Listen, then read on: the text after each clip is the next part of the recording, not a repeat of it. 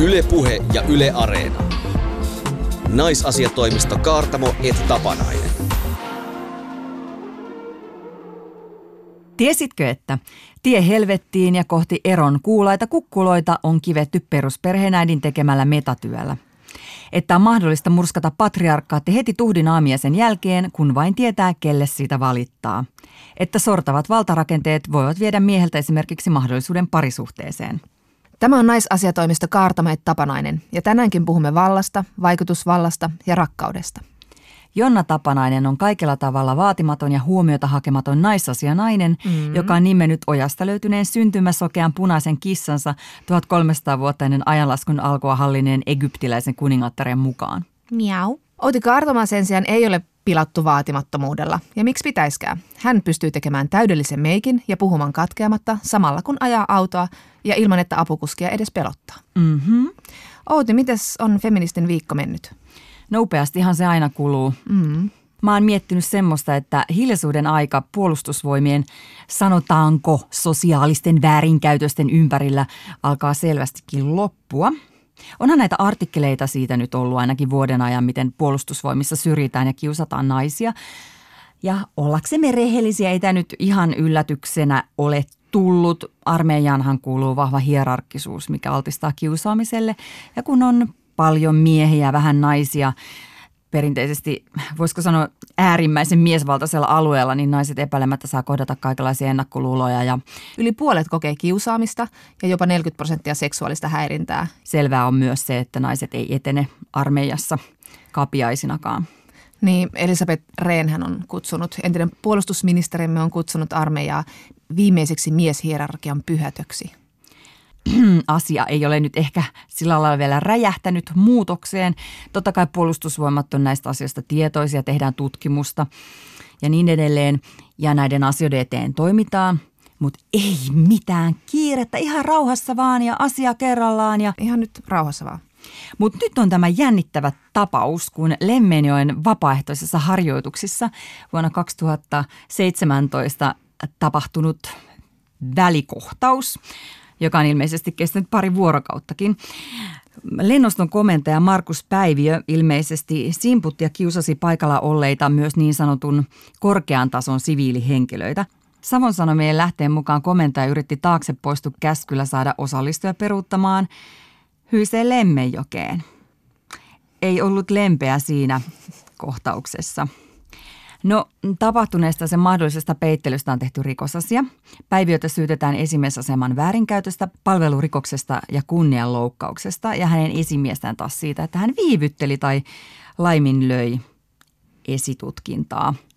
Ja kas vain, eräs mies lähteeni, totta kai tätä piti kysyä armeijaa tuntevalta mieheltä, koska mitä tämmöinen tyttönen armeijasta tietää, niin sanoi, että, että tämä hiljaisuuden kulttuuri on armeijassa läpitunkeva. Armeijaa ei voi sisältäpäin kritisoida, ainakaan jos haluaa edetä urallaan. Sen takia asiat ei varmaan muutu. Mutta media, esimerkiksi Hesari on tehnyt tästä päiväkaupalla juttuja. Tapaus varmasti kiinnostaa monia lukijoita. Ja vaikka tunnen tähän jopa sympatiaa julkisuuteen nimellä kuvalla varustettua komentaja Päiviötä kohtaan, miksi aina tunnen sympatiaa? Kun... Mä tunnen vasta sitten, kun hän antaa semmoisen pitkän tunteikkaan anteeksi pyytelevän haastattelun, joka varmasti julkaistaan veikkaan, että syys- syyskuuhun mennessä, niin sit mä alan vasta sääliä häntä. Nyt pysyn kovana. Hienoa. Mutta tämän asian ei nyt siis anneta olla. Juttuja tulee jutun perään. Tässä kyseessä fyysinen uhka tai seksuaalinen häirintä, mutta silti jotenkin musta tuntuu, että täällä on jotain tekemistä MeToo-kampanjan kanssa ja siitä nousseesta ei-hiljaisuuden tai siitä nousseesta hiljaisuuden ajan loppumisesta. Ei ole varmasti ensimmäinen komentaja tai kapteeni tai, tai kapiainen tai schmapiainen, mitä siellä nyt on, joka on toiminut niin kuin on toiminut, mutta se ei ole enää hyväksyttyä. Tämä on hienoa, että miehiltä vaaditaan moraalista käytöstä myös toisia miehiä kohtaan. Miehet vaativat toisiltaan moraalista käytöstä. Joo, mä uskon, että sä oot oikeassa. Kyllä MeToo on murtanut jotain tuollaista hiljenemistä ja vaikenemista, että uskalletaan sanoa ja, ja tämä, tämä, tämä häpeä ei kohdistu niihin, jotka ot, ottaa asian esille. Ja niin kuin vaikka Aku Louhimies-keississä, niin kyllähän se miituu edesautti siinä, että sitten naisnäyttelijät uskalsivat astua esiin ja kertoa näistä väärinkäytöksistä ja kiusaamisesta näissä kuvauksissa.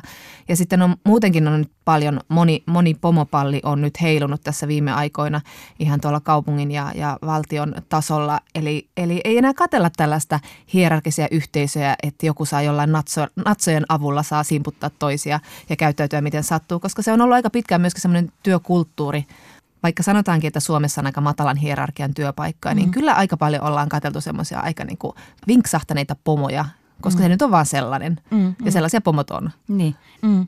Kun joku sanoo, että hei, tämä ei ole ehkä niinku ihan normaalia, niin joku saattaa olla samaa mieltä, mutta sille ei tehdä mitään. Mutta sitten kun nähdään, että jossain, jossain joku instituutio alkaa sisältäpäin selvittelemään jotain, jotain tämmöisiä vastaavia asioita, niin helposti sitten saattaa miettiä, että tosiaan niinku, tämä ei olekaan vain meidän kokemus, tälle ehkä voi tehdä jotain.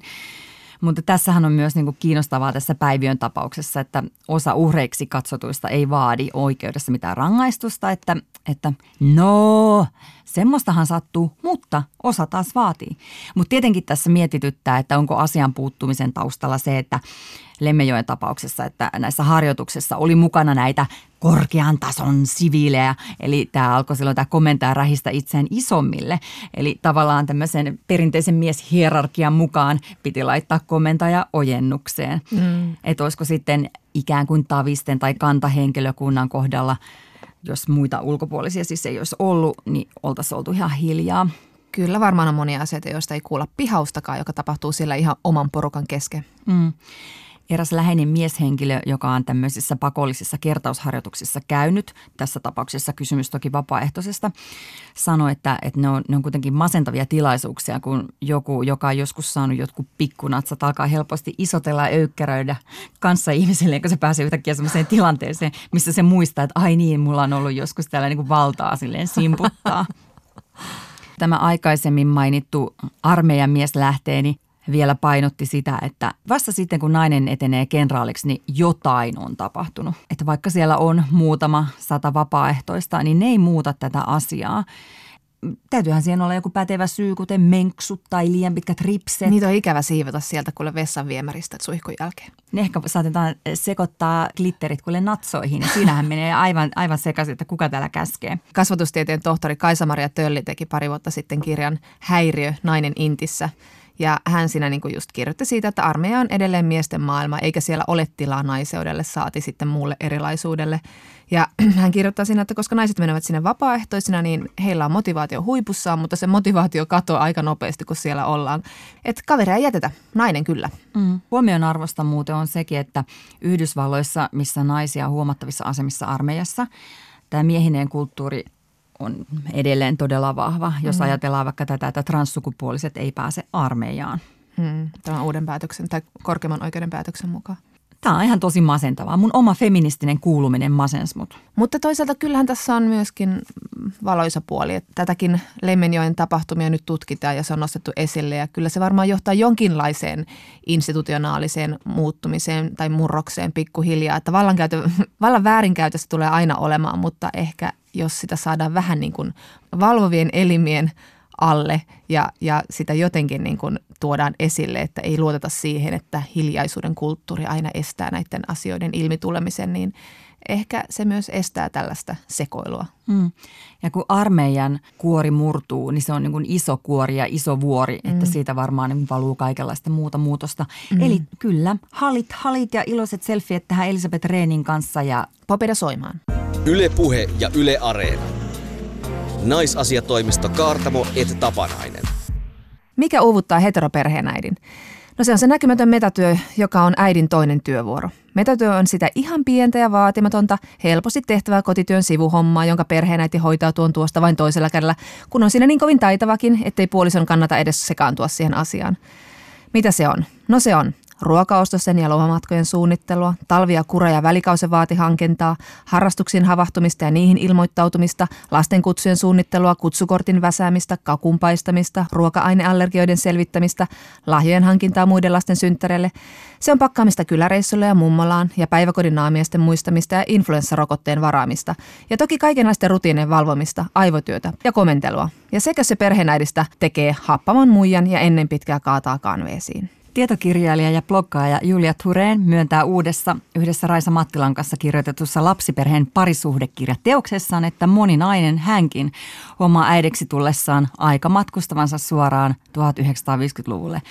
Metatyö on siis tämmöinen nykyajan heinäsirkkaparvi, mutta Julia, mitä se oikein on ja miten se vaikuttaa perheeseen ja parisuhteeseen? Se on sellaista, että, että jos on heteroparisuhde ja siihen syntyy lapsi, niin naisella tulee semmoinen äh, varmaankin kulttuurin luoma tarve alkaa ottaa niin kuin kaikesta vastuuta. Ja musta tuntuu, että se liittyy vahvasti siihen, että ainakin mun parisuhteessa ja monessa niin kuin varmaan niin kuin ainakin ää, niin kuin 90 prosentissa suomalaisista parisuhteista, niin nainen on ensin niin kuin tosi pitkään kotona. Itse olin vaikka vuoden, niin mä totuin ottamaan hanskaan kaiken sellaisen kaman, mitä aikaisemmin olisi voinut niin kuin mennä aika luontevasti tasa-arvoisesti mutta sitten kun itse olin siellä kotona ja erikoistuin siihen vaipan vaihtamiseen ja niihin soseiden tekemiseen, niin, niin sitten se meni hirveän herkästi niin, että mun mies ajatteli, että no mutta toihan nyt on hoitaja ja, ja se hoitaa sen niin paljon nopeammin ja näppärämmin kuin minä. Ja sitten se laajeni siihen, että, että sitä alkoi niin kuin, nyt tänäänkin mun poika lähes Tampereelle isänsä kanssa, niin mä pakkasin sen repun kuitenkin, että, että, mm. ei se, että se vaan niin kuin edelleen menee näin, vaikka mun mies on ollutkin kotona sen jälkeen hoitamassa lasta. Mitä olisi tapahtunut, jos et saisi pakannut sitä reppua? No, mä veikkaan, että no en kyllä, no kyllä mä veikkaan, kyllä se olisi osannut sen pakata, mutta se oli vaan ehkä se niin defaultti, että kyllä se, kyllä se Julia sen pakkaa. Mm. Niin, toi defaultti, se on kyllä, se tulee jotenkin sieltä automaattisesti ja vähän, vähän se on, sen on myös sisäistänyt tuon toiminnan. Että kun minä nyt tämän oikeasti osaan niin paljon paremmin hoitaa, ihan niin kuin joku repun pakkaaminen olisi jotain rakettitiedettä. Niin, kyllä, nimenomaan. Kyllä sen oppii, ja kai siinä on vähän myös sellaista, että niin kuin, äh, mistä on puhuttu Raisankin kanssa, että et, et jos niin kuin on sellainen olo, että mä on jossain tosi pätevä ja pysty osoittamaan joskus, että mä oon niin kuin hyvä tässä, niin sitten usein musta tuntuu, että, että miehet ää, pääsee osoittamaan sitä niin kuin monessa muussa asiassa ja naiset ei välttämättä niin kuin ihan kaikessa, niin sitten kerrankin on sellainen niin olo, että mä oon nyt tässä niin kuin aivan selkeästi parempi, niin mä pääsen vähän pätemäänkin, että ei se, ole niin kuin, se ei ole vaan sen niin kuin miehen vika, vaan myös naisen. Joo, mä huomaan itsessäni, että mä niinku raivopakkaan tai raivosuunnittelen. et, et jotenkin tuohon liittyy myös semmoinen niinku vahva marttyyrisyyspointti. Kyllä. Ja niin kuin tässä nyt siis me tiedetään, mitä työ on ja kauhean monet äidit siitä tosiaan puhuu – ja sitten kun sit puhuu äitien kanssa, niin sitten yhtäkkiä kaikki on sille ihan raivona ja päivä on pilalla. Mutta miksi hemmetissä me ei pystytä tekemään mitään? Paitsi, että mua nyt ärsyttää sekin, että meidän täytyy niinku hoitaa tämä metatyön hoitaminen. Nimenomaan. Mutta uh, no, mulla on ainakin sellainen malli kotoa, että äiti on hoitanut niinku käytännössä katsoen kaiken. Se on, se on niinku, että et kyllähän me niinku lapsuudestamme kaikki tällainen opitaan. No nyt tietenkin mä sitten – jotta mun pojasta tulisi hyvä feministi, niin, niin, niin tietenkin me yritetään keskustella hirveän paljon mun miehen kanssa näistä ja jakaa näitä. Ja kyllä mä väittäisin, että mun ja mun miehen parisuhde on niin kuin sata kertaa tasa-arvoisempi kuin mun omien vanhempien 80-luvulla. Mm. Ja sitten kun se ei ole noin sanottu, että, että itsekin on kasvanut sitten taas koti-isän kasvattamana, joka oli 80-luvulla aika harvinaista mm. ja näin paljon, että isäni hoiti ruoanlaittoa ja teki näitä perinteisesti naisen hommia. Ja silti tämä sama taisto käydään vuodesta toiseen, että totta kai meillä tietyllä, tietyissä suhteissa on paljon tasa-arvoisempi suhte, suhde minulla ja miehelläni kuin esimerkiksi omilla vanhemmilla tai tällä sukupolvella, mutta silti näitä kamppailuja käydään edelleen. Ja sitten se tuo siihen parisuhteeseen sen ihan uuden twistin, että millaisia ristiriitoja tuo synnyttää. No siinä on ainakin tällainen, että no Väestöliiton tutkimusten mukaan – parisuuden onne, onni laskee sen jälkeen, kun vauva syntyy sen takia, että nainen kokee, että sillä on liikaa vastuuta ja mies kokee ulkopuolisuutta. Joten tämä on niin kuin aivan selkeä homma, että, että molemmat tästä kärsii. Että ei se ole vaan niin nainen, joka kärsii, vaan miehellä tulee semmoinen niin kuin ulkopuolinen fiilis siitä, siitä dynamiikasta. Mutta mut se on, niin kuin se, se on semmoinen, vaikka Suomi on niin kuin tosi tasa-arvoinen ja, ja niin kuin mä just kuuntelin tätä jakso Laura Saarikosken kanssa Jenkki meiningeistä jutustelusta, niin, niin kyllä silti Suomessakin on ihan hirveästi vielä tekemistä tämän asian suhteen, näiden asenteiden suhteen. Että et me kuitenkin niin kuin hengitetään ja eletään sitä kulttuuria, missä me eletään, niin niin sitten on tosi vaikea päästä niin kuin irti siitä. Mm.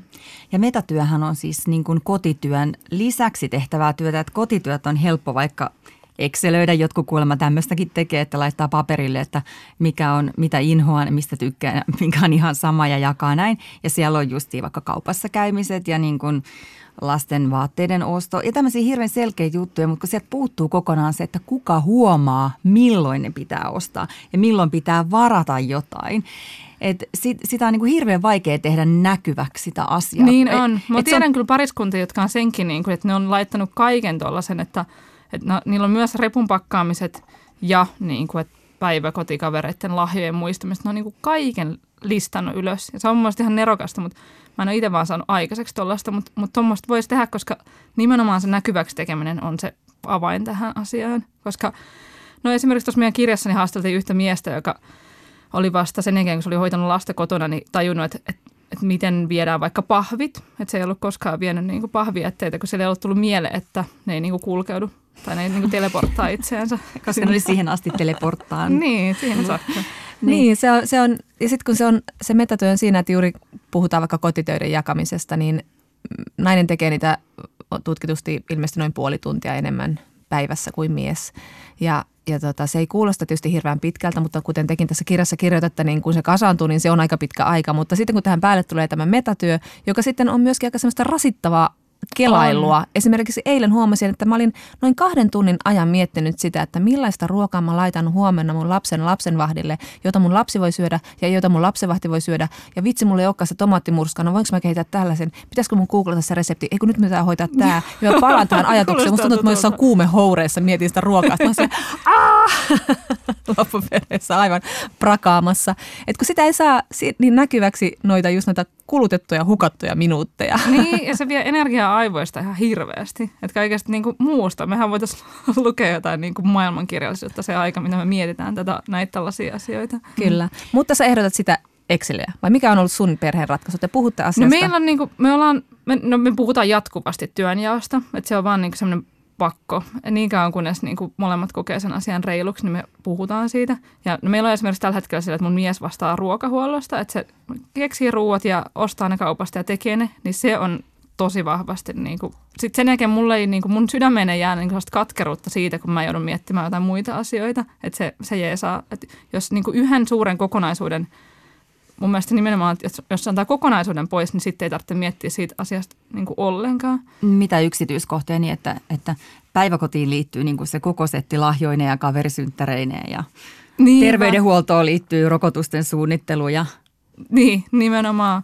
Mutta sitten toisaalta sit samaan aikaan mä oon sitä mieltä, että, että molempien pitää olla kärryillä niin kuin kaikesta, koska sitten jos niin kuin toinen ei yhtään tiedä, että, että niin kuin vaikka mitkä lapsen kavereiden nimet on tai, tai milloin, se on, niin kuin milloin se tulee saamaan rokotuksia, niin sitten sekin on vähän silleen, että sit, sitten taas me puhutaan tästä niin kuin maailmojen eriytymisestä, joka on hirveän ongelmallista, että jos ihmisillä on täysin niin kuin ennen lasta, niin, niin se kokemusmaailma on aika samanlainen ja aika samanlaisia meininkiä, niin kuin, että, että molemmat tulee ja menee miten huvittaa, mutta sitten jos sen jälkeen, sen lapsen jälkeen niin kuin toinen, toisen maailma muuttuu jotenkin tosi lapsikeskeiseksi ja toinen jatkaa sitä niin kuin siellä niin kuin vanhassa maailmassansa, niin sitten se parisuhde lähtee voimaan vähän huonommin. Mm. Niin, sitten tietenkin yksi tämmöinen klassinen varmaan ratkaisukeino on äh, just tämä puhukaa siitä.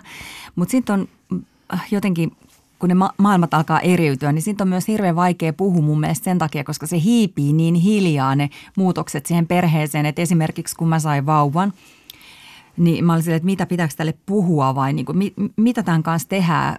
Ja siinä niin kuin pikkuhiljaa harjoittelee, kuinka paljon se nukkuu ja milloin se syö ja näin. Et, et silloin niin kuin tuntuu niin kuin vähän vaikealta alkaa jakaa toisen kanssa niitä omia oppejaan, kun ei ole itsekään varma. Ja sitten yhtäkkiä oot vaan niin kuin pikkuhiljaa sen asian asiantuntija ja sitten se jäi jo kertomatta, että se eriytyminen tapahtuu Sepä. näin. Sepä. Mm-hmm. Ja sitten jos, jos se puoliso ei ole ollenkaan kotona missään vaiheessa, niin kuin monissa suomalaisissa perheissä käy näin, että se ei ole sinne lapsen kanssa kahdestaan kotona, koska se on aivan eri olla lapsen kanssa kahdestaan kuin silleen, tutkimusten mukaan niin kuin ihmiset, tai miehet pitää niin kuin niitä vanhempainvapaita silleen, että, että nainen on kotona joko niin kuin työttömänä tai sitten niin kuin ihan vaan niin kuin, uh, jollain lomillansa. Eli ne ei kuitenkaan sitten se mies ja lapsi ei tule olemaan niin kuin kahdestaan kotona. Niin sitten se ei saa sitä kokemusta siitä, että, että, että tätä pitää niin kuin vähän harjoitella tätä hommaa. Niin siinä vaiheessa just noin maailmat eriytyy. Mm. Ja niin kuin sä sanoit, se on myös sitten se naiselle ainakin on yksi alue, jossa voi olla se, se kaikista suurin ja parhain asiantuntija. Niinpä. Myös siitä roolista on tosi vaikea. Siitä on vaikea Luopua. vaikea luopua ja, ja kyllähän niin kuin, no tää on niin, nämä on niin kliseisiä niin kuin jotenkin oksettaa edes sanoa tätä, mutta, mutta mulla on ollut vaikeat niin kuin, vaikka se, kun mun mies on pukenut mun lasta niin, kuin niin typeriin asuyhdistelmiin, niin sitten olla silleen, mutta sitten mä oon vaan niin kuin, se on ollut sellainen periaatepäätös, että tästä asiasta mä en sano, koska taisi niin, kuin niin silleen oppikirjakamaa, että, Kyllä. että nainen alkaa valittaa, jos on vääränväriset sukat lapsella. Naureskelin tuolle itsekin aikaisemmin, että kun naiset on tuollaisia kontrolloivat jotain va- vaatetusta, mutta sitten olen itse huomannut putoavani juuri tuohon samaan ansaan. Ja sit Silleen, siinä on Miksi se- noin ruma ja noin riitelee, noin kuosittiin hirveästi keskenään, miten sä et nyt voi? Mutta eihän se niinku ole pelkästään mun päässäni, vaan se on se sosiaalinen häpeä, koska sitten kun mä menen sinne jonnekin kerhoon, niin mun on pakko sanoa siellä mun kaverille, että mun mies puki tämän lapsen. Et mä voi olla silleen, niin kuin, että kai te ymmärrätte, koska naisen kuuluu, niin kuin, hänellä kuuluu olla värisilmää, hänen kuuluu niin kuin, pukea se lapsi kauniisti, niin sitten niin kuin, mä, en, mä en halua, että ihmiset ajattelee, että toi moukka. Ja sitten tulee vahvistaneeksi taas sitä, että nämä miehet hän on näiden lasten Niin, kanssa. Meidän mies sitten tämmöiseksi. Eli ehkä mun pitäisi ottaa vielä tähän niin kuin Uusi. nextille levelille, että mä en edes siellä kerhossa sit sanoisi, että mies puki, vaan olla- vaan tyytyväisesti niiden niin kuin, Niin. Mä huomaan kanssa jääväni usein sit kiinni, että mä että nyt mä annan, niin kuin, että tämä ei minusta kiinni, minä en kontrolloi. Että et, sä oot nyt lapsen kanssa kotona ja hoidat sitä, mikä on siis tapahtunut. Ja, ja tota, näin ihan siis pidemmälläkin aikavälillä. Ja et, et, et mä en tee mitään. Mä silleen, laita toi ja toi päälle ja mustat sitten toi makaronilaatikko tossa kohtaa ja sitten iltapäivällä. Ja ihan niin kuin sekunnissa mä oon niin kuin, mä oon niin kuin metatoimittanut sen koko asian, mitä mun ei olisi todellakaan No tarvinnut niinpä. tehdä. Mutta sitten on kuitenkin joku tällainen huoli, että jos mä en tee sitä, niin kaikki menee paskaksi. Nimenomaan, se on jäätävää. Siinä mielessä, niin kuin, että mun mielestä asioiden tiedostaminen, niin se on tosi hyvä, mutta sitten vielä niiden käytäntöön paneminen, niin se on vielä toinen juttu. No kotityöt ja metatyöt, ne on parisuhteen kipukohteja, kun lapsi tulee maailmaan. Mutta sitten on tämä raha on myös yksi iso asia. Miten tämä kotitöiden ja metatöiden jakaminen, miten se näkyy sitten rahan käytössä? No tässä on just tämä, että, että silloin kun, jos toinen jää himaan ja toinen jatkaa työssä käymistä ja sitten toinen saa sitä ihan peruspalkkaansa ja toisen tulot tipahtaa, niin jos ei siitä asiasta puhuta hyvin konkreettisesti, me puhutaan Raisan kanssa aina silleen, että etukäteen ja euroissa, että, ei niinku, että se ei saa olla silleen, että no et jaetaan sitten vaan, vaan se, se pitää olla silleen, että ennen kuin sinne, ennen kuin ne niin kuin ihminen äh, menee niille tuille ja ennen kuin se palkka tipahtaa, niin sit, siitä asiasta puhutaan ja mielellään niin kuin lasketaan ne asiat ja avataan ne auki. Että paljonko, tää, niin kuin, paljonko mun nettotulot tipahtaa ja sitten sen jälkeen ni, niistä tehdään niin kuin, reiluja. Et mä tiedän niin paljon sellaisia pariskuntia, jotka ne ei vaan saa aikaiseksi keskustella tästä asiasta ja sitten on vaikka... Äh, Mä en tiedä ketään, kuka saisi. Niinpä. Nimenomaan. Sit, mä tuon, niin kuin, että vaikka yksi pariskunta on silleen, että, että vaimo on ollut nyt niin kuin, pitkään hoitovapaalla ja se saa sen niin kuin kälysen, no mikä se on, niin kuin, no Helsingissä joku 600 euroa kuussa ja sitten sen mies... Helsinkikin on poikkeuksellinen. Niin, missä se on tosi paljon, koska Mm. Kotihoidon tuen- kolme hunttia, Niinpä. kaupunkiseudulla. jo, jolla niin kuin, eihän nyt tietenkään kukaan millään 300 eurolla elä, niin kuin jos pitäisi maksaa asuminen ja kaikki. Mm.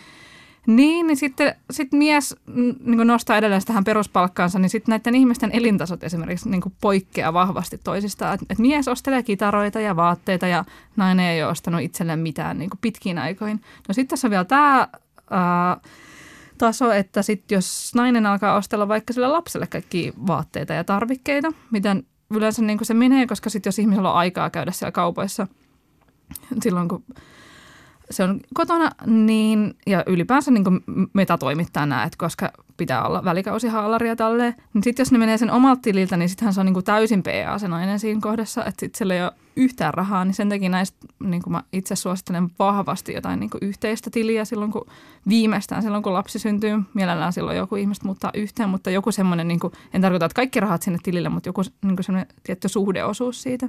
Aivan. Et jotkuthan maksavat siitä nettotuloista jonkun tietyn Joo. prosenttiosuuden, että ne on niin kuin linjassa ne tulot. Kumpikin maksaa suhteessa tuloihinsa saman Joo. verran ja toiset taas sitten puolittaa ihan täysin, että laittavat täysin saman summan. Mutta varmaan keskustelemalla se löytyy se oikea tapa. Nimenomaan, nimenomaan, että mikä tuntuu reilulta. Mutta miten niin keskusteluissa, kun jotenkin raha-asioista puhuminen tuntuu olevan hirveän suuri tabu niin muutenkin, mutta niin erityisesti parisuhteessa, koska siihen liittyy aina sitten kaikenlaista niin liittyy valta-asetelmaa. valtaa. Hmm. Ja helposti sellaista syyllisyyttä myöskin, että tulee sellainen olo, että nyt toi syyllistää mua jostain asiasta X. Mutta mä sanoisin, että ekat viisi kertaa rahasta puhuminen tuntuu kiusalliselta ja sitten sen jälkeen se ei tunnu enää miltään. Se on varmaan vähän sama kuin joku seksi homma. Itse tykkään paljon enemmän puhua rahasta kuin seksistä, mutta niin kuin mun meille se, mulle niin kuin, no raha on mun ja mun miehen yhteinen harrastus, että me tykätään, niin kuin meillä on Te olette normalisoinut sen tai riisunut niinku- se on jostain. niinku täysin silleen, semmoinen arkinen asia. Et siinä, ole, siinä ei ole niinku seksiä ollenkaan enää siinä rahassa. Mutta tota, sanoisin, että, että, niinku, että mitä aikaisemmin sen rahapuheen aloittaa siinä parisuhteessa, niin sen helpompaa se sitten on. Hmm. Et mielellään, niinku, no mulla on vaikka yksi ka- kaveripariskunta, jotka on niinku vaikka ostamassa kämppää ja niillä on nyt se Mimmi just mietiskeli, että, että se ei oikein tiedä sen miehen palkkaa. Sitten mä sanoin, että no, sit sun pitää kysyä sitä. Aivan. Sä vaan kysyt sitä ja that's it. Ja sitten niinku, että et kyllä pitää olla niinku, mun mielestä pitää saada olla, että et, et vaikka Suomessa on sellainen ajatus, että et kaikki on niin hirveän henkilökohtaista ja mistä ei saa niinku kysellä ja udella toiseltaan, niin kyllä niinku, jos ollaan perhe ja pariskunta ja on vaikka joku yhteinen iso hankinta, niin kuin asunto tai sitten ää, jopa lapsi, niin sitten kyllä niistä raha-asioista pitää pystyä puhumaan euroilleen. Joo, musta vaan välillä tuntuu, että, että monissa perheissä parisuhteet ei kestäisi tällaista puhetta. Tai jo se, että perheenäidit näkis tämmöiset patriarkaaliset rakenteet, mitkä siinä omassa perheessä toteutuu sekä taloudellisesti että vaikka kotityön kannalta. Että jos se nostet, nostettaisiin keskusteluun, niin siitä seuraisi hirveitä riitoja. Ja, ja, ja että on niin kuin helpompi ajatella, että tämä vanha malli on parempi. Et, et mieluummin kun tota noin, niin nostaa tämän niin vaikean asian esille, että on mie- mieluummin kärsin ja kuolen ennenaikaisesti.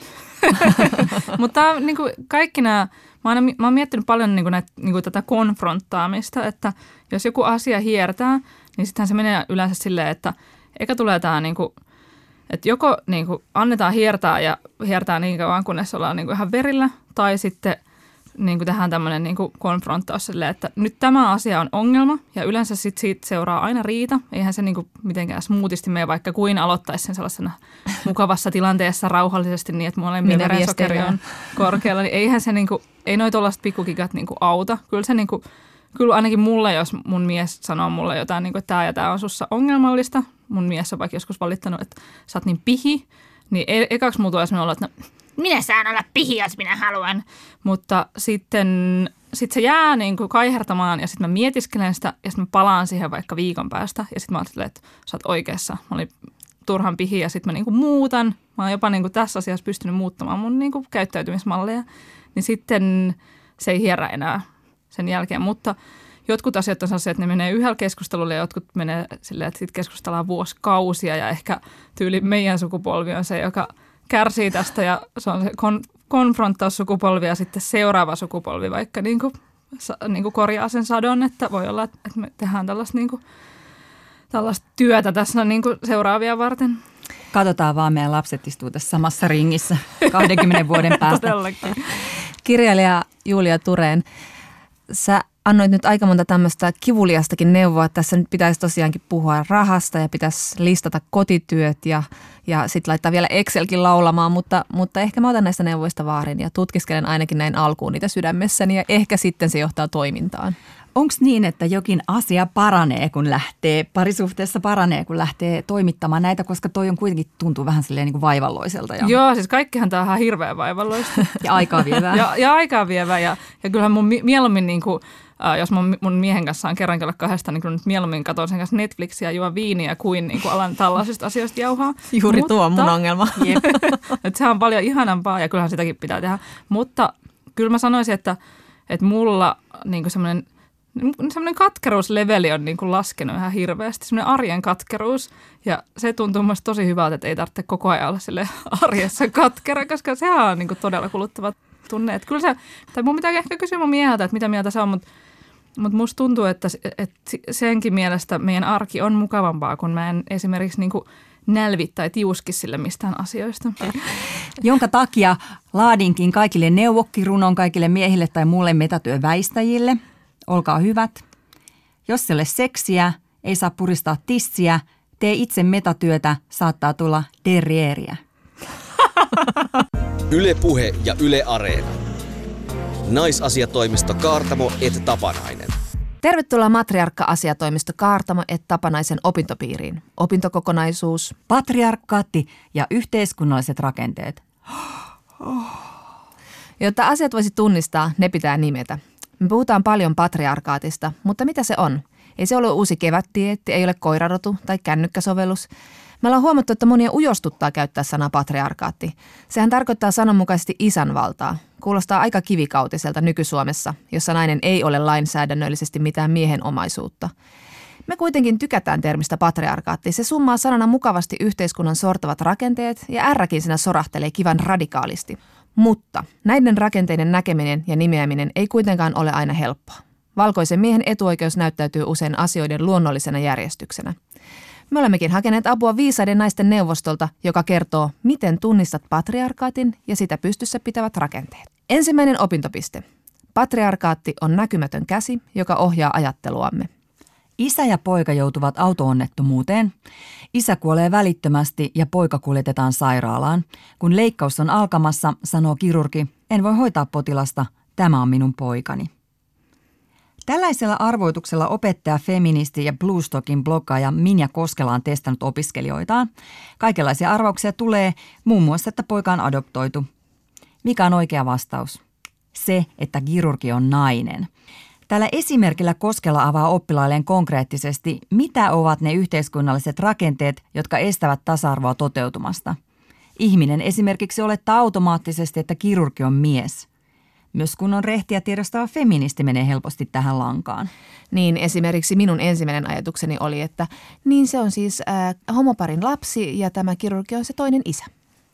Minja Koskela kirjoittaa blogissaan, rakenteet ovat sosiaalinen verkosto, joka järjestää ja merkityksellistää sitä, miten meidät nähdään esimerkiksi sukupuolen, ihonvärin tai seksuaalisuuden perusteella. Toinen opintopiste. Patriarkaatti ei ole biologista, vaan opittua. Michelle Obama on sanonut, rakastamme poikiamme, mutta kasvatamme tyttöjämme. Mitäs maailman arvostetuin nainen tällä tarkoittaa? Kyllä kai me tyttöjäkin rakastamme.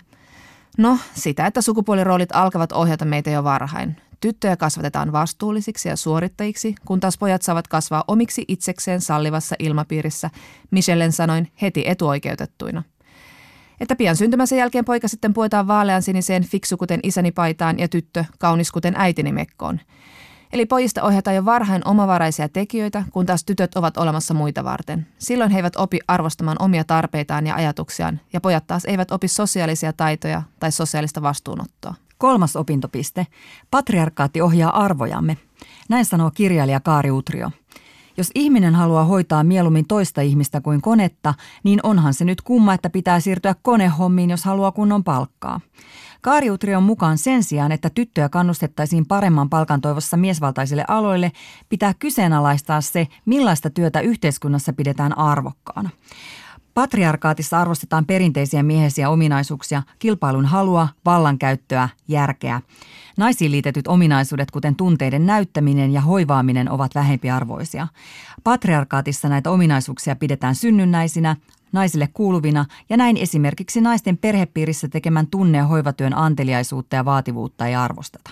Esimerkiksi työmarkkinoiden vahvaa sukupuolittuneisuutta, siis sitä, että miehet ovat palomiehiä ja naiset sairaanhoitajia, saatetaan selittää naisten hoivavietillä. Ja kas, hoiva-alalla nyt sattuu olemaan kehnot liksat, koska arvostamme automaattisesti enemmän miehiin liittyviä ominaisuuksia ja aloja. Neljäs opintopiste.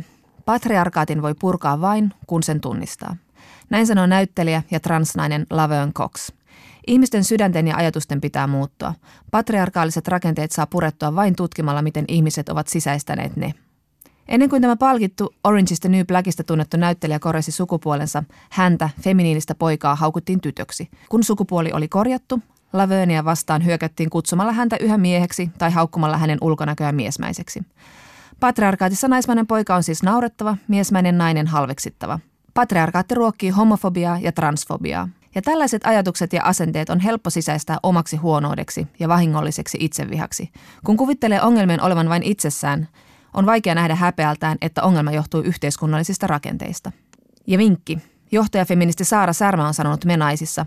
Aina kun minua hävettää, ajattelen, että siinä se patriarkaatti taas istuu olkapäällä. Pyyhkäisen olkapäätä ja ajattelen, että tässä ei ole kyse minun heikkouksistani, vaan rakenteesta, jolla naisia kontrolloidaan. Viides opintopiste. Patriarkaatti ei ole miesten salajuoni, vaan sortaa myös heitä. Näin sanoo feministi ja ajattelija Bell Hooks. Suurin osa miehistä ei ajattele elävänsä patriarkaatissa, koska miehet hyötyvät patriarkaatista eniten, he eivät näe sitä yhtä hyvin kuin muut ryhmät. Se ei silti tarkoita, että patriarkaatti hyödyntäisi aina miehiä. Päinvastoin, patriarkaatti voi sortaa joitain miehiä enemmän kuin joitain naisia, eikä kaikkia naisia ja muita sukupuolia sorreta samalla tavalla. Myrkyllinen maskuliinisuus asettaa miehet tiukkaan sukupuolirooliin, jossa tunteiden tunteminen ja niistä puhuminen on lällyä tai vaikeaa, ja jossa tunteita selvitellään väkivallalla ja viinalla. Patriarkaatti on rakkauden vastakohta, se tekee miehistä emotionaalisesti yksinäisiä – Naiset perehtyvät taas rakkauteen ja arvostavat sen merkitystä. Nainen saa heittäytyä siihen kellumaan, esimerkiksi äidin rakkauteen. Naiset ovat myös oppineet selviämään puhumalla, jos rakkaus loppuu. Siksi esimerkiksi vanhemmuuden tasapuolisempi jakaminen on radikaalia. Hoivaava mies voi Belhuksin mukaan nähdä, millaista onnea toisen palvelemiselle ja pyyteettömälle rakastamiselle antautuminen voi tuoda. Mutta ei ole helppoa kellään, koska patriarkaatin voima on niin musertava. Patriarkaatin vaatimuksista ja perinteisen miehen malleista irtipyristelevä mies saattaa jäädä sosiaalisesti yksin. Kaverit hämmästyvät pehmoilijaa ja myös jotkut naiset. Patriarkaatin syytä on sekin, että nainen on tottunut näkemään perinteisen myrkyllisen maskuliinisen mieskuvan houkuttelevana. Nonni, peruskurssi suoritettu. Ja nyt kun sininen tai punainen feministipilleri on nielaistu, voimme jo kuulla – kuinka patriarkaatin jättimäinen vaahtokarkkimies alkaa sulaa. Yle Puhe ja Yle Areena. Naisasiatoimisto Kaartamo et Tapanainen. Miten viettää päivänsä laiskanpulskea suomalainen feministi? On kotihommia ja muita hommia, pitää ottaa joihinkin asioihin kantaa somessa ja sitten pitäisi murskata patriarkkaatti vielä mieluusti ennen kuin hakee lapset päiväkodista tai viimeistään ennen nukkumaan menoa. Mutta sitten Netflixiin on tullut uusi kausi Crazy Frankietä ja kauppaan kausimaku lempisuklaata ja jää tämä maailmanparannus seuraavaan viikkoon, mutta ei kaikilla.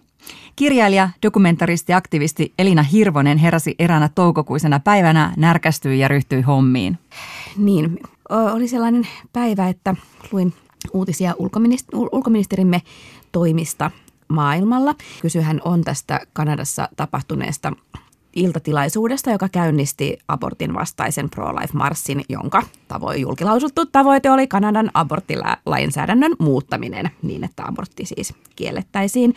Ja tähän iltatilaisuuteen ulkoministerimme oli osallistunut ja siis ihmettelin sitä, poliittista keskustelua, että meillä on yhtäkkiä niin pääministeri toistaa tällaista näkemystä, että ulkoministeri on jo selittänyt osallistuneensa siihen yksityishenkilönä katsotaan, että eihän tämä nyt voi mennä näin. Että eihän meillä voi olla sellaista tilannetta, että, että meidän ulkoministeri, joka matkustaa valtion rahoilla valtion edustajana Viinin yleissopimuksen ja diplomaattisen immuniteetin puitteissa, että hän yhtäkkiä yksityishenkilönä heilahtelee siellä täällä tilanteissa, joiden julkilausuttu tavoite on siis aivan toinen kuin meidän Suomen ulkopolitiikan julkilausuttu tavoite, joka on siis naisten ja tyttöjen oikeuksien vahvistaminen ja niihin mukaan lukien siis seksuaaliterveys, johon aborttioikeus kuuluu. Ja tätä kummallista ristiriitaa riittävän pitkään seurattua näyttelin sitä, että hyvä, mitä hän kansalaisena voin tehdä. Ja ensin kävin läpi kansainväliset sopimukset ja Suomen ulkopolitiikan ja, ja myös Euroopan ihmisoikeustuomioistuimen niin kuin lausunnot tästä niin kuin aborttioikeuden merkityksessä suhteessa naisten ja tyttöjen oikeuksiin. Ja sitten lopulta muotoinen, se oli kyllä sitten jo illalla, kun olin asiaa riittävästi puinut, niin muotoilin semmoisen hyvin tarkkaan määritellyn kantelun oikeuskanslerille, jossa pyysin häntä selvittämään ulkoministerin toimia. No selvittikö? Joo, hän selvitti. Mä itse asiassa nyt lueskelin sitä juuri matkalla tänne uudestaan sen oikeuskanslerin lausunnon, joka oli siis mielestäni todella hieno terveisiä vaan oikeuskanslerille. Se oli niin kuin hienosti, kirkkaasti, ihanasti argumentoitu lausunto, jossa tota, siis hän kävi hyvin tarkkaan siinä läpi niin kuin sekä myös ulkoministerin antaman vastauksen ja, ja, ja niin kuin sekä Suomen perustuslain että, että ne ihmisoikeussopimukset ja kansainväliset sopimukset, jotka tähän liittyy. Ja se, mikä siinä oli tärkeää, että se niin kuin, olennaista niin kuin ei ollut se, että, että oikeuskanslerin ikään kuin olisi pitänyt päättää ulkoministerin tulevaisuudesta, vaan että hän jätti sen keskustelun poliitikoille, kuten se kuuluikin. Mutta se, mikä siinä oli niin kuin mun mielestä tärkeä, oli semmoinen hyvin kirkas viesti siitä, että, että, että näin ei voi siis olla. Että se, se ulkoministerin toiminta siinä tilanteessa oli ongelmallista ja moitittavaa ja omiaan niin kuin hämärtämään kuvaa siitä, että, että mikä on Suomen linja. Ja sanoisinko, että se antoi mun mielestä loistavan pohjan poliittiselle keskustelulle, joka valitettavasti ää, sitten ehkä aivan muista, niin. muista syistä sitten niin kuin sanotaan, että ei ehkä jää Suomen poliittisen historiaan niin kuin millään tavalla kunniakkain, kunniakkaimpana keskusteluna tai äänestyksenä. Niin, puhuttiin tästä hallituksen luottamusäänestyksestä sitten myöhemmin tähän liittyen. Mutta miksi sä teit tämän? Sä halusit dokumentoida tämän asian, mutta mikä sun henkilökohtainen motiivi oli? Tähän meni ihan törkeästi aikaa. No eihän siihen nyt itse asiassa mennyt edes niin törkeästi aikaa. Tai ylipäätään ehkä ajattelen, että, että useinhan paljon enemmän aikaa menee siihen, että harmittelee asioita kuin siihen, että tekee jotakin. Että ihan niin kuin oikeastaan, että musta se, että jos vaan niin kuin, äh, harmittelee ja, ja antaa päässään niin kuin pyörässä, että vitsi kun, äh, kun kukaan ei tee tämäkin ärsyttää, niin siihenhän se aika menee. Että sitten kun etsi jonkun jonkun tavallaan niin kuin miettii, että, okei, että mitä minä nyt tässä asemassa voisin tehdä ja tekee sen, niin se on paljon vähemmän. Ja, jotenkin ajattelin, että se on semmoinen niin kuin – kansalaisuusasia. Mä ehkä niin kuin siinä tilanteessa jotenkin tota, ajattelin, että mä olen oikeusvaltion kansalainen. Mm, ja tavallaan mm. siis, siis myöskin, että se, ei ole, että, niin kuin, että se ei ole mikään itsestäänselvyys. Me eletään myös sellaista aikaa, missä niin kuin, ä, demokratia on monin tavoin silleen, niin kuin, ä, haurastunut maailmalla. Demokratian kannatus, oikeusvaltion niin kuin periaatteet on on niin kuin ikään kuin, että niitä myös aktiivisesti pyritään murtamaan myös niin kuin ikään kuin poliittisten toimijoiden taholta. Ja tässä kohtaa pitäisi niin kuin sillä vähän niin kuin, että pitäisi niin kuin hälytyskellojen soida, että se ihmisoikeussopimukset ja oikeusvaltio on ne asiat, jotka suojaa meitä kaikkea. Jos niitä ei ole, niin silloin yksilöllä ei ole mitään suojaa. Ne kaikki on niin kuin tavallaan semmoisen mielettömän kansainvälisen yhteistyön tulos. No tämä nykyinen yhteiskunnallinen tilanne ei ole se, joka on herättänyt sut tai herättänyt sun hälytyskellot soimaan, vaan sä olet ollut aktivisti jo nuoresta pitäen. Voisitko se kertoa, mitkä asiat sut herätti? Apua, tämä kuulostaa niin kauhean mahtipontiselta. Siis, äh, siis mä siis muistan sellaisen hetken, että mä katsoin telkkaria siis tosi pienenä äh, ja oli Etiopian nälänhätä. Ja sitten mä sain niinku siitä, siitä siis sellaisen eksistentiaalisen niinku, jutun, että mä, sitä, että mä voisin olla yksi noista lapsista, että mä voisin olla yksi noista. Ja mä niinku, siis pidin ystävillinen semmoisia saarnoja, jotka oli varmasti todella rasittavia. Ja mä niin jotenkin olin kotona silleen, että on vain, on vain sattuma noikkua, että me ollaan täällä eikä siellä Etiopiassa. Mun ystävä oli ihan oikeasti, että niin lopetan, että mä lähden niin kotiin, että voidaanko me leikkiä tai tehdä jotain järkevää. Mutta jotenkin se lähti niin kuin, tai siis, että se on semmoinen vahva kokemus. Ja sitten mä niin muistan, että mä mun isältä kysyin, että mitä mä voisin tehdä tälle Etiopia-asialle. Ja sitten tota, yksi, mitä mun isä sanoi, että, että, että istuttaa puita. Mm. Että se on niin kuin yksi konkreettinen asia, mitä niin kuin maailmassa voi tehdä. Sitten mulla oli silloin jotain, musta mulla oli niin kuin 700 markkaa ehkä säästöjä, mitä mä olin saanut joltakin isovanhemmilta lahjaksi, niin sitten mä siis istutin niitä puita. No se oli konkreettista. Mm. No oliko sulla esikuvia tai oliko sitten nuoruudessa jotain voittoja, jotka innoitti tällä tiellä vai, vai oliko sille, että nuorena pystyi ottaa vastaan takapakkia ja jatkamaan vaan taistoa? Mulla ei ollut millään tavalla semmoinen niin kuin siis, mitä mä nyt sanoisin, että, että ympäristö ei ollut siis mitään niin kuin, siis millään tavalla semmoisia ikään kuin voimakkaasti artikuloitu mitään nä- poliittisia näkemyksiä tai aktivismia tai mitään sellaista, mutta siinä on varmaan semmoinen hiljainen, että, niinku siis, että meidän isä oli semmoinen, että se vaikka se luovutti vaikka verta ja sitten se saatettiin niinku soittaa keskellä yötä luovuttamaan verta. Että se oli niinku tiettyjä juttuja ja, ja sitten mä, sit, sit mä opin lukea aika nuorena. Isä oli siis Amnestyn jäsen ja tuli Amnesty-lehti, niin sitten mä Siis no sit muistan siis kans jossakin vaiheessa mun siis lempilukemista oli Amnestin kidutusraportti. niin joskus ala-asteella silleen lueskelin sitä ja pidin taas niinku saarnoja ystävilleni olin taas niinku tosi rasittava. Sitten oli joku semmoinen tota, Mä jostakin olin saanut selville siis eläinkokeista, niin sitten me kierrettiin keräämässä adressia eläinkokeita vastaan. Ja sit, niin kuin siinä oli siis se, että miten niin kuin, se, että ihmiset suhtautuivat kauhean kivasti. Että kaikki niin kuin, jotenkin tosi monet eri, siis tosi erilaiset ihmiset halusi allekirjoittaa. Siinähän oli sitten semmoinen myöskin, että, että sitten kun alkoi ikään kuin tämmöisen pitkällä kaaren seuraamaan asioita, niin vaikka se, että se kova kosmetiikan eläinkokeet nousi semmoiseksi isoksi poliittiseksi kysymykseksi, niin sehän oli siis semmoinen niin laajemmin niin kuin tavallaan se, että mm. okei, että tässä tapahtuu.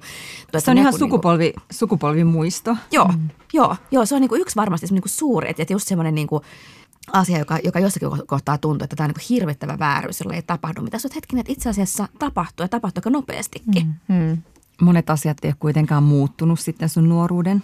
Tai miten sä motivoit itseäsi jatkamaan samoista asioista, samojen asioiden esille ottamista? Tota, no mä ehkä jotenkin ajattelin, siis ylipäätään mulla on että, mä nyt niinku, että mä nyt lähinnä niinku makaan sohvalla kirjoitan jotain romaaneja. Siis ihan oikeasti, että niinku, tavallaan että oikeasti niinku täytyy silleen, että et, siis niinku palauttaa, että kuulostaa, että tekisin. Mä sanoin, että niinku, semmoinen niin kuin pessimistinen puhe, että, että kun ei maailma parane, mikä on se on höpö, höpö. Maailma on parantunut ihan mielettömästi, se on parantunut ihan järjettömästi. Niin kuin, äh, siis, siis jotenkin vaikka tämmöisessä kehitysmaa, kanssa noita kehitysmaa-asioita sitten aloin seurata aika nuoresta ja opiskelin swahilia itsessäni jostain syystä edelleenkin. Tota, Totta kai. Tota, uh, mutta siis tuossa kehitysmaa-asiassa, että esimerkiksi semmoiset asiat, mitä pidettiin mahdottomina toteuttaa vielä siis et niin kuin 2000-luvun alussa, niin niistä itse asiassa suurin osahan on, on siis jo niin kuin tavallaan ihan mielettömästi edistynyt. Äärimmäinen köyhyys on vähentynyt maailmassa niin kuin radikaalisti. Naisten oikeudet on uh, riippumatta riippumatta tietyistä virtauksista, niitä heikentää niin kuin globaalisti parantuneet kuitenkin monessa suhteessa valtavasti. Lapsiköyhyys on vähentynyt, tyttöjen koulutus on lisääntynyt ihan mielettömästi. Et se ajatus, että, että, että mikään ei menisi parempaan suuntaan, että sehän ei ole siis ollenkaan niin kuin totta. Ja, ja totta kai siis samaan aikaan, että, että on monia siis että se ei niin kuin, jotenkin tarkoita että voisi vaan niin lilli, että kaikki menee niin hyvin, että se, sehän tarkoittaa mielettömästi työtä, mutta että myös se, että, että koko aika on tehty onnistunutta. Että se jotenkin se, että ei se ole semmoista niin jotain, että joku taistelee tuulimyllyä vastaan ja sitten, sitten niin mikään ei muutu, vaan tosi moni asia muuttuu ja, ja hirveästi tapahtuu siis semmoista hienoa yhteistyötä. Mutta sitten kun on näitä asioita, jotka ei sitten mene eteenpäin, että esimerkiksi jos nyt puhutaan tästä alun esimerkistä aborttioikeudesta, että sitä käydään jatkuvasti tätä samaa kamppailua koko ajan, vuosikymmen kuluu ja taas me käydään tämä sama keskustelu. Onko naisella oikeutta omaan kehonsa? Sehän on siis sietämätöntä, mm. että näin on. Ja, sit, ja sitten toisaalta, että sit se just, tai jotenkin mä että kaikki tuommoiset asiat varsinkin, että ikään kuin, että kun on itse – siinä asemassa, että tavallaan täällä päin maailmaa, jossa ta, niin kuin saa nauttia siitä, mitä edelliset sukupolvet on saanut aikaan. Ja mä, mä, mä, mä joka päivä herään kiitollisena, että ai niin, kiitos edelliset sukupolvet, niin kuin, siis ihan, ihan oikeasti mm. silleen, niin kuin päivähoidosta, esimerkiksi nyt konkreettisesti päivähoidosta, peruskoulusta, niin kuin, kiitos, kiitos, kiitos. Niin sitten on myös jotenkin semmoista, että siihen kuuluu se, että, että, tota, että täytyy yrittää tehdä solidaarisia tekoja suhteessa siis ikään kuin koko aika, siis, siis niin kuin vaikka tässä aborttioikeusasiassa niin kuin naisiin, jotka ei pysty tällä hetkellä vaikuttamaan, ja, ja niin kuin, tai siis semmoisiin niin maihin, joissa sitä käydään. Että, se, että joo, kyllähän siis toi niin kuin herra jestä semmoinen niin kuin toi ikuisesti toistuva backlash niin kuin siinä asiassa ihmisoikeusjärjestöt hän tekee ihan mielettömän niin kuin tarkkaa ja hyvää työtä, niin sitten mm. tietysti semmoinen niin kuin helppo tapa, mitä esimerkiksi itse lähtökohtaisesti laiskan pulskeana ihmisenä niin kuin on, että sitten koitan siis vaan olla sille kuukausi lahjoittaja niin kuin mielestäni tehokkaimmille järjestöille ja mm. pikavetoja, siis kaikkea sellaista, mitä vielä, että kun nykyään on niin kuin, että on niin helppoa, että kun aktivismi voi niin kuin olla sitä, että klikkaa. Että, mutta sä, oot, sä oot tosi suuntautunut maailmaan, että sä et ole semmoinen yhden asian nainen koskaan ollut, että sä oot ollut tämmöinen niin maailmanparantaja laajalla skaalalla ja sä oot matkustellut tosi paljon – mitä nämä ulkomaanmatkat on sulle, miten ne on muuttanut sua ihmisenä ja sun asennetta aktivismiin ja, ja sun tekemistä ylipäätään?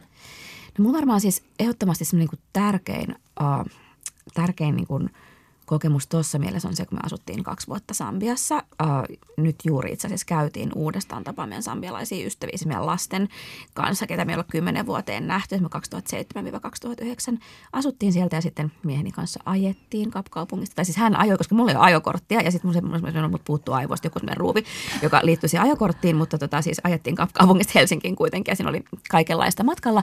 Mutta se ehkä niin oli semmoinen monin tavoin tietysti semmoisia konkreettinen, että kun on semmoisessa tilanteessa, että mulla oli vaikka – sambialaisia ystäviä, joiden kanssa on koko ajan se kysymys, että jos ne sairastuu, niin ne ei saa hoitoa tosi moneen sairauteen. Mä niin tiedän, että jos mä sairastun, niin mä saan niin parhaan mahdollisen hoidon ja sitten mut niin voidaan kuljettaa siis ikään kuin mihin tahansa lähimpään hyvään sairaalaan. Että semmoinen globaali eriarvoisuus on yhtäkkiä ystävyyssuhteissa, niin sehän oli, sehän oli niin kuin mahdoton käsitellä se asia. Ja sitten toinen, mikä, mikä niin kuin liittyi siihen, oli sitten toisaalta se, että kun niin kuin – että kun kun elämänpiiri ja ystäväpiiri oli, oli tosi moninainen ja kansainvälinen, niin oli semmoisia keskustelut vaikka niin kuin yksi, me oltiin lounaalla ja sitten oli siis, äh, minä sitten niin sambialaisia ja sitten egyptiläinen italialainen niin kuin ystävä. Ja me puhuttiin uskonnosta ja sitten, että kun mä olin ainut, joka, äh, joka ei ollut siis uskovainen, niin se, miten ne niin kuin vilpittömästi kaikki tota, miten niin kuin ne siis oli, että et, Elina, että et, tämä on ihan kauheata, että et miten sä niin pärjäät elämässä. Oli ikään kuin semmoisessa tilanteessa, että kun täällä ne on ollut ihan erilaisia ne uskontakeskustelut yleensä mm. aina, että on niin kuin siinä tilanteessa, että mä oon sen niin kuin semmoisen vähän niin kuin säälin kohde. Ja sitten se myöskin, että heille tavallaan olennaista, että he, vaikka se on niin kuin katolinen, muslimi, äh, helluntailainen, onko se Jehovan todistaja, niin tavallaan, että, että heille ikään kuin se, niin kuin, että, niistä, että, että he kokivat jakavansa sen jonkun yhteisen hyvän, joka multa niin kuin traagisesti puuttu. Niin jotenkin tällaiset tavallaan perspektiivin vaihdokset teki ihan hirveän niin kuin hyvää. Tai jotenkin siis, siis silleen, että se niin kuin, siis muutti sitä sitten jotenkin tapaa ehkä ajatella ja, ja nähdä sellaisia niin kuin erilaisia, niin kuin, että miten eri, eri tavoin ihmiset niin kuin käsittää ja käsitteellistää maailmaa. Suomessa puhutaan paljon Irakista, muun muassa tota, maahanmuuton takia. Meillä on paljon irakilaisia täällä uusina suomalaisina, mutta meistä harva on käynyt koskaan Irakissa, että meillä tulee Irakista mieleen ensimmäisenä Irakin sota ja Saddam Hussein. Mutta säpä kävit siellä tuossa syksyllä. Miten se muutti sun maailmaa? No mä, joo, mä olin siis marraskuussa Irakissa taustatyömatkalla, joka liittyy siis mun syyskuussa tulevaan Punainen myrsky romaaniin. Mulla oikeastaan mun niinku se se agenda oli vaan, että mä halusin vähän niin kuin haistella sitä Irakia. Mulla ei ollut mitään muuta, mä haluan vähän niin kuin, siis, että mä haluan niin kuin vaan siis sen kirjoittamisen takia niin kuin nähdä, miltä siellä näyttää, just niin kuin haistaa. Jotenkin, että, mm. jotenkin, silleen niin kuin haistaa niitä tuoksuja, että mä joudun kuvittelemaan niin kuin kuulla. Ja sitten mä sain siis niin paljon enemmän. Ja siihen niin kuin, joku ehkä se kokemus siitä, että siis maassa, joka, jonka historia on siis niin täynnä pitkää niin kuin konfliktia kuin Irakin historia on. Että missä jokaisen ihmisen historia niin kuin tavallaan se konflikti on, on niin kuin ihan siis niin, kuin niin, niin iholla, ää, niin se ehkä se eka ja iso asia oli se, miten niin kuin mielettömän onnellisia ihmiset oli siitä, että sinne tulee joku eurooppalainen jonka agenda josta vähän haistella ja, niin kuin, mm. ja kuulla tarinoita. Että se että, että olisi niin kuin loputon niin kuin jotenkin – Äh, mä tapasin ihan mielettömän määrän ihmisiä, siis äh, niin kirjailijoita, opiskelijoita, äh, islamilaisia pankkiireita, ihmisoikeusaktivisteja, äh, uskonnollisia johtajia, poliittisia johtajia, koska kaikki jotenkin vaan niin kuin halusi, että täällä on joku suomalainen kirjailija, että, että, että tavataan se. Ja se niin semmoinen jano keskusteluihin, jotka, jotka tavallaan niin kuin irtautuu siitä konfliktista, myöskin tavallaan semmoisen niin keskusteluun kaiken maailman asioista oli ihan mieletön. Ja sitten niin yksi tärkeä – hetki oli vaikka, äh, olin Irakin kirjailijaliitossa pitämässä semmoisen puheenvuoron ja tota, kaikki nämä tulee vähän sille yllättäen nämä niin asiat, että mä olisin jossakin, mä taas televisiossa, että kappas. Mutta niin siinä jotenkin, että mä siis puhuin siis no tästä niin kuin omasta kirjallisesta niin kuin historian ja tästä romaanista myös niin kuin mun esikoisromaanista, johon tavallaan kytkeytyi osittain niin kuin Suomen sotahistoria. Puhuin siis mun niin kuin äidistä, joka menetti sen isän talvisodassa. Niin se oli se, että kaikki – jotenkin, että, että tuntuu, että se niin avasi sen yleisön. Niin tavallaan se, että puhutaan konflikteista, että se ei ole semmoinen, että, mm. että me tullaan nyt ja puhutaan tästä teidän konfliktista, vaan että puhutaan sitten semmoisesta niin kuin jaetusta ihmisyydestä ja jaetusta niin kuin kivusta ja miten se on niin kuin vaikuttanut historiaan. Niin jotenkin se, että mä puhun mun niin kuin äidistä mummista mm. siellä, oli yhtäkkiä se semmoinen, se oli jotain semmoista kauhean niin kuin läheistä ja sitten kaikki tuli sen jälkeen vielä hirveästi juttelemaan – kun mainitsit tuon kirjan, niin sä oot kuitenkin siis aina sun taiteessa käsitellyt monia isoja teemoja, että vaikka sä laiskan pulskana niitä siellä sohvalla kirjoittelet tai dokumentteja suunnittelet, niin sä oot käsitellyt siis maahanmuuttokeskustelua ja, ja siirtolaisuutta ja ilmastonmuutosta. Onko taide sulla aina poliittista? Tämä on tosi hyvä kysymys, koska mä huomaan, että aina kun kysytään, että onko taide mulle poliittista, mä sanon, että ei, ei, että ei, se, ei missään nimessä niin poliittista. Sitten tota, että mitä mä nyt ajattelen sen poliittisen. Ja toisin sanoen, että joo, että tämä on siis kysymys, meidän jää niin pyörittää sitä, että mitä mä nyt ajattelen siitä poliittisuudesta. Mä jotenkin ehkä ajattelen sen, että, että taide on mulla siis ainut ja niin onneksi on siis se tapa, koska mä en tiedä mitä muuta sitten voisi tehdä. Että se on niin jotenkin aina tapa tutkia – mitä on olla ihminen tässä maailmassa, tässä ajassa. Mm. Että, että mulla jotenkin se niin kuin tämä aika ja vähän niin kuin tuleva aika on se, mihin niin kuin menen. Ja sitten, uh, että jos ajattelee politiikan laajasti, niin sehän on myös se kysymys ikään kuin, että jotenkin että se politiikan niin kuin ydin on taas sitä, että, että miten, niin kuin, millaiseksi muokkaamme tätä maailmaa ja miten ihmiset siinä näemme, niin varmaan niin kuin sillä tavalla siinä on jotain poliittista. Mä ainakin ajattelen aina, että vähän niin kuin sekin, että te ei tee mitään, niin sekin on poliittista. Että mehän puhutaan nyt paljon siitä, että jos ei nyt millään tavalla osallistu tähän, mitä tapahtuu, jättää tekemättä, niin kyllä se on myös teko, kun sä et tee mitään. Se on poliittinen teko tietyllä tavalla. Niin. Kirjailija Elina Hirvonen, sä varmaan pidät itsesi idealistina, mutta sitten toisaalta sä oot kritisoinut esimerkiksi YK-diplomaattipiirejä tai ainakin kauempana kuolemasta kirjassa hahmo kritisoi, niin, tuota, niin, niin kuitenkin kun sä oot nähnyt niin paljon ja nähnyt myös niin kuin hyvän huonon puolen, niin miten sä säästät tai säästyt kyynisyydeltä? No mä en, siis, joo, siis, siis mä ehkä en välttämättä edes pidä itseni ideaalisesti. Mä, että mä oon tosi pragmaattinen. Mm. Mä, mä, mä, mä oon niin pragmaatikko. Mä siis usein ärsyttää ehkä poliittinen retoriikka, missä just niin kuin, niin kuin jaetaan, että ikään kuin että pragmatiikka olisi sellaista niin kuin semmoista ikään kuin hallin, hallinnoivaa politiikkaa, idealismi jostakin haihattelu. Musta se on just päinvastoin. Mun mielestä esimerkiksi niin kuin halu tuota, ratkaista ilmastonmuutos on maailman pragmaattisin mm, asu, mm. asia, tai haluaa niin kuin, puolustaa demokratiaa ja ihmisoikeuksia maailman pragmaattisin asia, jos me ei niin kuin, tehdä se ajatus, että, että me voitaisiin niin kuin, olla tekemättä, niin on semmoista niin kuin ihmeellistä idealistista haihattelua. Mä kääntäisin mm. niin kuin näin päin sen asian. Ää, no sitten mun mielestä kyynisyys on niin kuin maailman väsyneet. Mielestäni kyynisyys on ihan siis niin kuin, että me, siis mä en joo, siis mä en jaksa. ihan siis sillä että se, kun, siis varsinkin niin hyvä osasten ihmisten kyynis. Jotenkin se on maailman parempi osa ihminen niin se kyynisenä sanomaan, että kun mikään ei.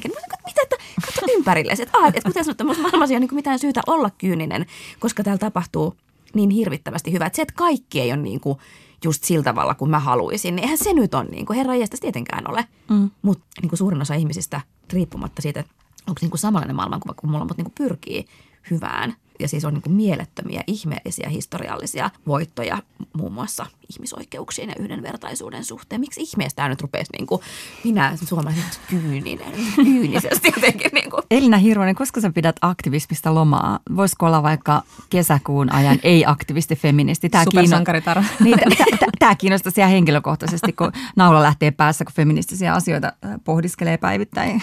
No kun mulla on just sellainen olo, että mä oikeasti niin koko aika vähän lomalla. Tai siis just silleen, siis oikeasti, että mulla on niin semmoista niin kuin mukavaa, niin vähän siis silleen, että mulla on enemmän semmoista, että mä niin koko ajan siellä lomalla ja sitten välillä sen nostan pääni ja sitten että ahaa, että voisinko tehdä jotakin, että vähän niin, kuin niin päin. Tai se suuvuta sua millään tavalla? Ei, ei, siis ei missään nimessä. No mun mielestä niin kuin siis, joo, siis yleensä, siis, tai on ehkä kaksi asiaa, mistä mä niin kuin nautin eniten siis on just se, että, että saa tehdä muiden ihmisten kanssa jotain juttuja, mitkä niin kuin, uh, joissa on tähtäin vaikuttaa jollakin tavalla sille, että jokin asia maailmassa paranee. Se voi olla tosi pienikin asia. Ja sitten myöskin se, että ne ikään kuin, että ne muut ihmiset voi olla kauhean niin kuin monenlaisia, tulla niin kuin ikään kuin tosi monista taustoista, semmoista, semmoista niin kivointa ikinä. Ja sitten mulla oli se, että mikä sun toinen asia, mistä mä, ai niin, sitten toinen, toinen asia on se, että saa yhdessä kirjoittaa tai romaania tai lukea muiden romaania, sitten on toi avanto. Yle Puhe ja Yle Areena. Naisasiatoimisto Kaartamo et Tapanainen. Näin olemme taas hieman lähempänä patriarkaatin lopullista tuhoa. Ensi kerralla kuulemme, ajaako feminismi saamelaisnaisen asiaa ja miksi asunnottomia naisia on enemmän kuin tilastot kertovat. Mutta miten se olikaan, Jonna?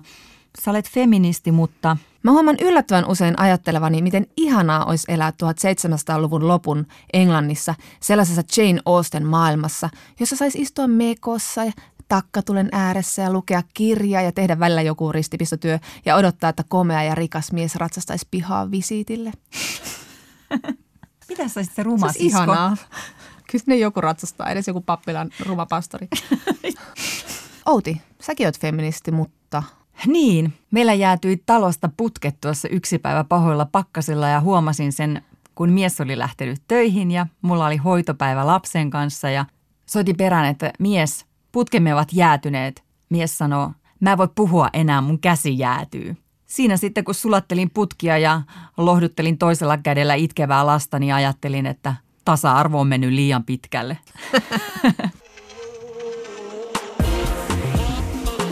Ylepuhe ja Yle Areena. Naisasiatoimisto Kaartamo et Tapanainen.